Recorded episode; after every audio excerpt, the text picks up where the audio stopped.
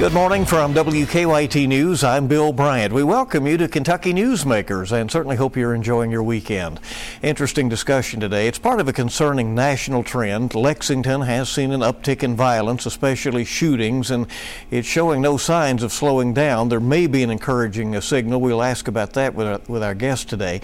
Victims are often young with promising lives that are cut short. The death of a 10 year old in a murder suicide last weekend again brought the problem into clear focus focus. The initiative called One Lexington is attempting to engage young people, community and faith groups, and business in an effort to make the city safer. Running that program for the city is Lexington native Devine Carama, a local hip hop artist and activist with deep roots in the community. He's also taught college courses, raising his family here in Lexington. Has uh, quite the background. Devine, thank you for coming. We appreciate no it very much. Good to see you again. And again, we get together after yet another streak of violence. Uh, yeah. And Lexington is coming off back to back years of uh, record homicides. Uh, this year again is off to a tough start. Are you frustrated that even with the robust efforts that are underway, uh, that these things keep happening? I, th- I think I'm, I'm hurt more than anything, um, and not even as a director of One Lexington, um, just as a, a, native of Lexington. Um, obviously, as an African American, as um, some of these shootings disproportionately are impacting young black males on both sides of the gun. And so for me, I'm just hurt, um, just as a native. Um, but I do think we are doing good work. Um, I think we got a budget coming up with more support um, being levied upon our efforts to try to reduce violence. So I am hopeful. Um, I'm hurt, I'm sad, um, but I'm hopeful. I mean, you're saying it's really not the Lexington you grew up in. No, no. You know, growing up, um, there were disparities. Um, you know, there was there was poverty, you know, food insecurity and other issues, but we didn't see the violence that we're seeing today. Um, and in my experience, when I look at the national trend, obviously COVID has a huge part in that. Um, so many of the resources um, that were kind of leveling um, those most vulnerable families out were in the school system. And so you take those resources away for an entire year. Um, you couple that with the sickness and the death that we saw, the, the mental um, health issues that arose because of the pandemic. I think a lot of our most vulnerable young people were struggling, including my children. And so I think that has a lot to do with it. Um, I think gang culture is on the rise nationally, um, which is. Do you con- are you concerned about that locally? Um, I am. Um, although I feel uh, the majority of our shootings are personal conflicts where there's more guns on the street. Um, there's a culture of gun violence that's that's being almost glorified in music and social media. And so um, when we talk about conflict, oftentimes they're going to the gun to resolve those conflicts. But uh, we are seeing a rising gang culture in Lexington as well. And so we have our eye on that. I know law enforcement does. And we're trying to figure out ways that we can be an alternative to that lifestyle for a lot of these young people that are looking to be a part of something. What are some of the ideas that are kicked around? Sure. So one, and I think nothing can um, um, replace this in its engagement, right? We have to meet young people where they are. Um, we can't speak at them. Um, we can't speak for them. We can't speak from a distance. But how do we directly engage? And it's not just those that are safe. Um, it's got to be those young people who um, have the most barriers and, and you know may be the most high risk we got to engage those young people. Um, we got to provide them with an alternative. We got to see what are the root causes that are leading them to join gangs, um, pick up firearms, and engage in conflict. And then we got to attack those root issues. Is it those uh, uh, community-based programs that were, you know, very popular 20, 30 years ago and, mm-hmm. and, and were proliferated throughout the community that, that were going on? Uh, some of those have been scaled back and, and as you say, disrupted by uh, the, the pandemic and so forth. Is that the kind of thing that, uh, that makes a key difference, or is it deeper than that? I think it's part of it, but I think it's deeper than that, Bill, because yes, we need programming, right? We need uh, more mentors. We need more street outreach workers. We need more things for young people to do. Um, but a lot of this is, is deeply embedded within communities in Lexington. So when we talk about um, systemic racism, which was a hot button issue in 2020, um, but it seemed to be a trend for a lot of people and we don't talk about it anymore. But those issues are often risen above the surface whenever there's a um, a drastic change in society like a global pandemic or a war or the stock market crashes, the people that are most vulnerable get hit the worst. And so we got to find a way to eliminate these disparities or we're going to see this again in 10 years, five years. We can put a band aid on it and see the numbers drop a little bit and, and we can feel good about ourselves. But if we're going to be right back here in three or five years, what do we really do? When you look around uh, for uh, accountability, uh, yes. Uh, where is it? Uh, is it at uh, City Hall? Is it within the police department? Is it judges who make decisions about release and so on? Yeah. Or is it, you know, neighborhoods with limited opportunities? Sure. To be honest, I think it's all of us.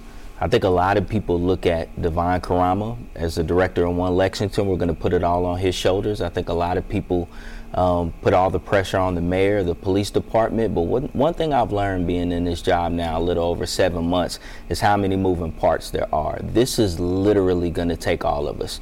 I think all of us have a part to play in that accountability for our young people, our education system, our parents at home, um, our policymakers and lawmakers, our elected officials, law enforcement, courts, probation, parole, myself all of us have a part to play. And the only way we're going to defeat this and truly reduce violence, we all have to play our part. And I believe our city is doing their best to do that. Uh, do you feel that there is, uh, at this point, uh, you know, people are on the same page uh, in, in trying to move forward, or are they just, you know, a, a, table full of ideas and no real coordination of it? Well, I think that's kind of where. Um, I kind of come into play. Um, I give you a prime example, really short. Every Wednesday, we have a violence intervention meeting. Um, prosecutors, police officers, sheriff, Fayette County Public Schools, victim advocacy agencies, all come to the table when we discuss incidents that happened the week prior. And in real time in these meetings, we're able to discuss wraparound services for gunshot victims, mentoring services that may need it, families that need to be relocated. It's that type of synergy and I think coming together um, that we're really going to see the results that we want to see. Are there more aggressive steps that the, that the city could take? Well, I, I, will say this: when I was hired, and, and of course I got a million ideas and, and things I want to do, I missed the annual budget, and so we've been operating the last six or seven months without a budget, essentially, and no staff. Um, but the mayor is committed to supporting One Lexington moving forward. So we're working through a budget now, and I think when that budget comes through, I think we'll be able to take some more steps um, towards violence intervention and prevention. How important is it to be uh, proactive rather than reactive uh, when these things happen? You know, uh, we have to be. Have to be, Bill. I mean, we can again, we can intervene, right? Um, but again, we may stop violence for a short period of time, but we got to start looking at the root causes and then attacking those root causes before it even happens. Gun violence starts way before the gunshot right? So, what are the disparities? What are the mental health deficiencies? What are things that are leading to what we're seeing? And then we got to go there as opposed to wait until it happens. Everybody starts to panic and we're trying to intervene. Prevention has to be a primary focus in, in what we're doing and in the work that we do every day. You talk about teamwork and bringing everybody together, and you've mentioned businesses and organizations working yeah. together. Uh, are they stepping up in, in, in the numbers that you would like to see? Um, are you able to form those partnerships? Yeah, I think so. Um, slowly but surely. I give you one example. We created a um, Be the Change scholarship for Bryan Station High School seniors of color who are going and pursuing a criminal justice degree. $20,000 scholarship. Um, $10,000 was put up by Galls um, right here in Lexington on the north side. The other $10,000 was put up by Central Bank. Um, and this is a renewal, renewable scholarship for four years. And that's the type of relationships that we've been able to build. Those are the type of things that businesses within the community are doing to step up. One, this clothing boutique is offer gifts to young people who are using art um, to talk about gun violence within the community. Soul Roses is another clothing company um, that has been highly engaged in working with our youth. And so it's those kind of unconventional partnerships that come outside of city government that we're going to need, and hopefully that sends a signal to more um, to come in and get involved. Devine, what has uh, uh, surprised you pleasantly, and what has disappointed you uh, in the, in these uh, these months you've been in this position? Sure, I will start with the the good first. Um, I think I'm growing a lot. Um, I think I mentioned um, this with you when we sat down before that um, this is truly pushing me, um, and I'm truly understanding how much of an all-in job this is. And so I think I'm a better person, a better father, and a husband, to be honest, because of this job and what it's taught me. And so, and I'm understanding the impact that we have, we could potentially have on communities that are struggling each and every day. But I think the hardest part of the job um, is understanding that it's thankless. Um, when we do see good things happening in the community, we're not going to get the credit, but best believe, you know, you're, you're front and center when it's time for criticism. But to be honest, it's to be expected, and I'm okay with that. And so, um, plenty of other surprises, but you take them in stride and you just continue doing the work. There are indications uh, around the country. You know, this is a trend, as you've, as we've noted, is is national, and that uh, that that people generally apparently support more resources for the police departments, but they're not exactly clear on how those should be uh, put to use. Mm-hmm. What do you, as you look at the Lexington Police Department, what could they do better? I, I don't want to say better um, you know, one thing we try to be respectful because public safety and law enforcement are partners of ours. Um, and they kind of respect the work we do. We respect their expertise. But I will say this and speak on this one thing that I think will help our work and something that the mayor has invested in. We need more community policing.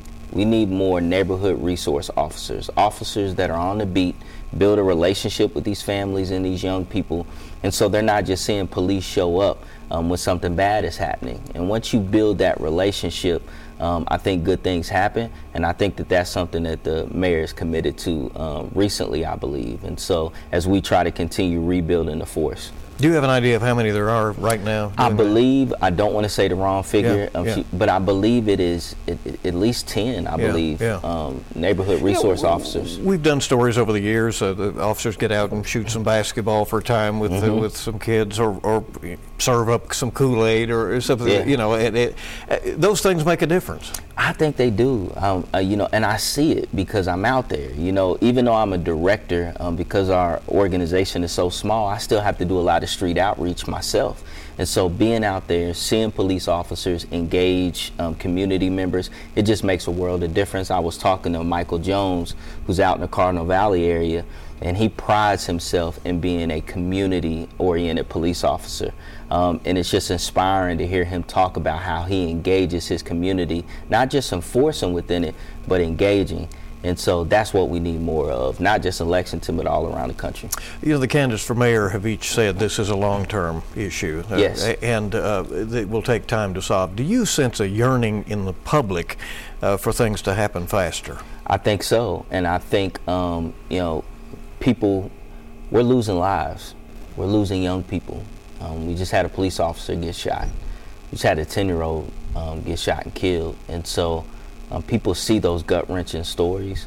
Um, and people want a quick fix, and I understand that's the generation we live in. We can pick up our phone and have access to whatever we want when we want. But violence reduction um, is not a phone app. It's, it's we're not going to Google our way to succeeding in this problem. Um, it's going to take a little bit of time. Um, there's some things we can do in the short term, and we're doing it. But to make sure Lexington is safe in the future, it's going to be a long game, and we're committed to it. What would spell some success to you? And I think I probably asked you that question when sure. you first started the job. Now, sure. as you you know, you look toward your first year. I mean, yeah, you're, yeah. you're, six, seven months into this. What, what, would spell some measurable success? Sure. For me, I think what we saw last year, especially the second half of the year, is we saw um, violent crime and crime overall actually decrease. And so those are numbers that we can kind of be inspired by, right, within our work. But I would love to see the shootings decrease. I would love to see, um, you know, juveniles, less juveniles in the court system. I would love to see our homicide number come down for a change, right? Because I think this is the third year in which it's increased. And so those are some measurable things. Um, but to be honest, I want to see it continue to go down for the next 10, 20 years. I want Lexington, which still, when you look at the numbers, we're not nearly as bad as some other cities. Um, but that doesn't mean much to the mother who just lost a son, right? And so we don't want to see anybody die um, by the hand of a gun. And we understand um, violence is going to happen, and there's violence of circumstance is going to happen. But if we can get rid of these senseless murders, these senseless shootings, that's the ultimate goal. What do you need from the community right now? We need people to get engaged. We don't need people sitting back on the sidelines watching, um, judging, and talking about what those of us who are in the fight are doing or not doing. Um, whether that's sharing a post, whether it's connecting somebody to a resource, whether it's volunteering in the school system as a hall monitor, whether it's going to elementary school and reading, or it's joining us giving food out to the most vulnerable populations in Lexington. Let's get involved. This is an all in thing. It literally takes a village, and that's what we're looking for. Pull more people into the village, more people to be a part of the solution, and not just talking about the problem. And set examples. That's it because in this generation, our young people, if they can't see it, they can't believe it because they got these phones, right?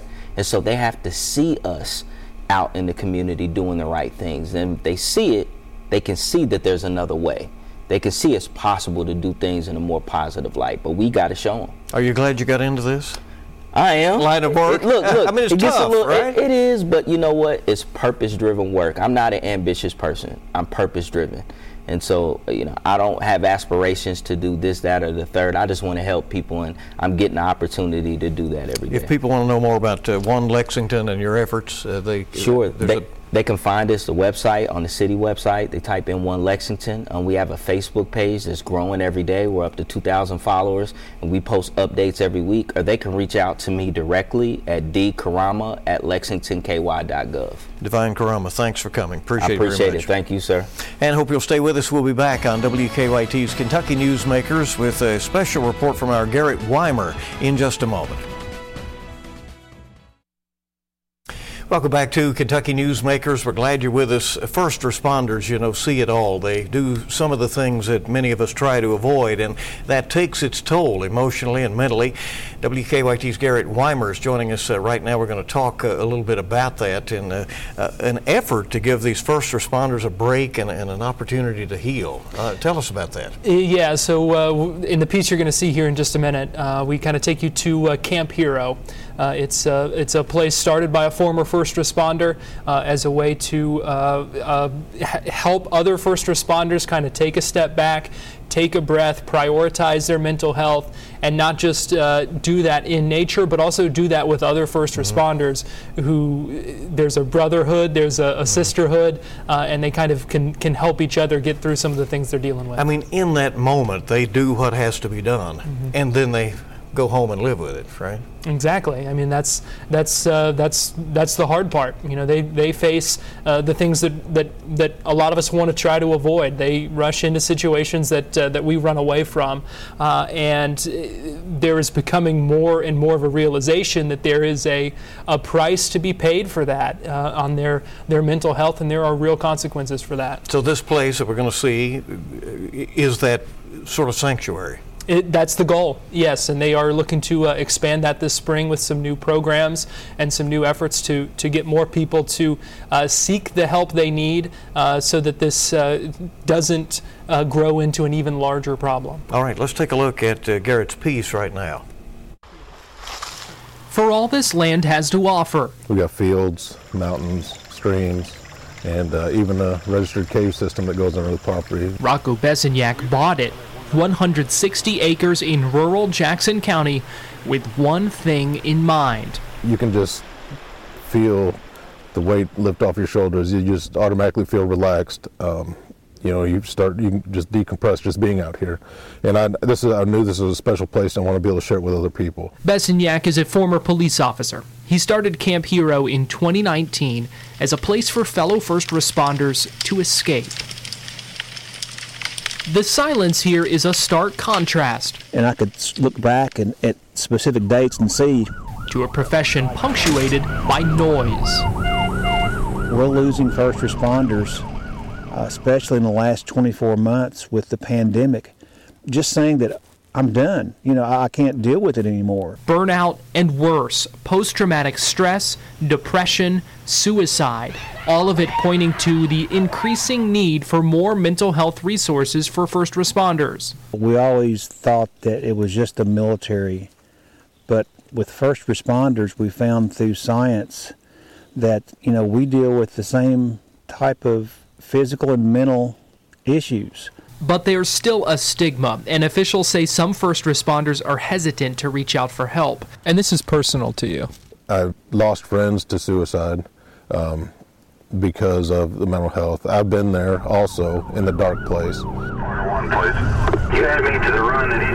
In 2016, as a police officer, he was run over, dragged 20 feet, and forced to medically retire. That's when everything I've ever dealt with came to a head, and that's when I started dealing with the depression, PTSD, and everything, because um, I felt like that my identity was taken away. Besenyak has since found a new way to serve and is now taking it a step further. You could be around someone that you never even known, and within an hour you automatically just click. Um, that could because fought the same fight, you've been through the same thing. Teaming up with the Nature Reliance School, hoping a new nature immersion program will help even more first responders take a breath of fresh air.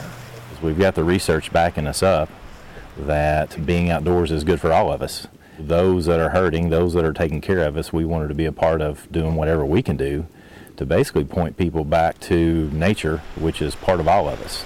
Turning off the two way and getting away from the noise for a while can do a lot of good.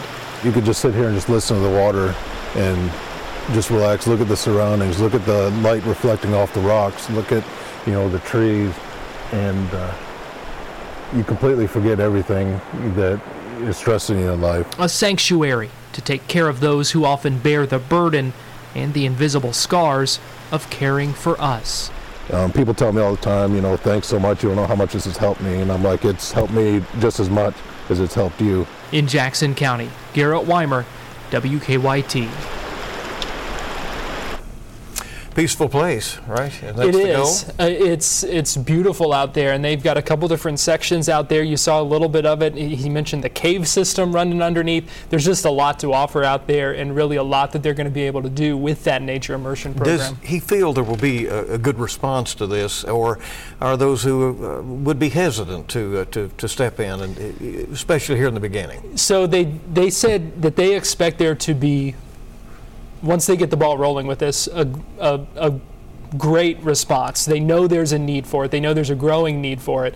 But at first, they do expect to be there to be a little bit of an issue because there's such a stigma that surrounds uh, mental health in, in general, uh, but also when you're talking about first responders. And, and one of the things uh, that, that the folks we talked to for that story talked about is is the need to be 12 foot tall and bulletproof yeah. when you're doing your job. And sometimes it can be hard to, to separate that and, and, and seek the help that you need uh, just because of that uh, that stigma. There is an effort now to get that in the legislature, uh, first responder PTSD recognized. That's right, uh, because there's there's a difficulty, and this is from other folks that I've talked to, a difficulty in getting um, uh, benefits and recognition for PTSD as a mental illness, uh, and uh, it, because it's it's not recognized currently, not recognized unless you have a physical injury mm-hmm. that kind of goes along with it. And so there's a legislation proposed in this session to change that. It has been proposed before; it hasn't gone anywhere, but uh, we'll see what happens You're this time. on that more now. Mm-hmm. In the week ahead, there's a piece I know you've been working on uh, nursing home staffing. That's right. It has been just like so many other industries dealing with staffing shortages and that kind of thing. Uh, but there's really a ripple effect that comes uh, that comes with that. Uh, backs up hospital beds, other ripple effects as well. And one thing that's interesting that uh, we talk about in the piece coming up on Thursday part of the solution, part of the short term solution to this nursing home staffing problem is also part of what's feeding the uh, part of what's feeding the problem as well. Garrett, if people have ideas for WKYT Investigate, you welcome those. You'd like to hear from folks, and how do they contact you? Absolutely. You can contact us, investigates at WKYT.com. We are uh, always looking for ideas and things we need to, to be looking into. All right, Garrett Wymer, thank you. Appreciate uh, you stepping in and an interesting piece and uh, great work you're doing. Thanks, Bill. Hope you'll stay with us on WKYT's Kentucky Newsmakers. We'll be back to wrap up in just a moment.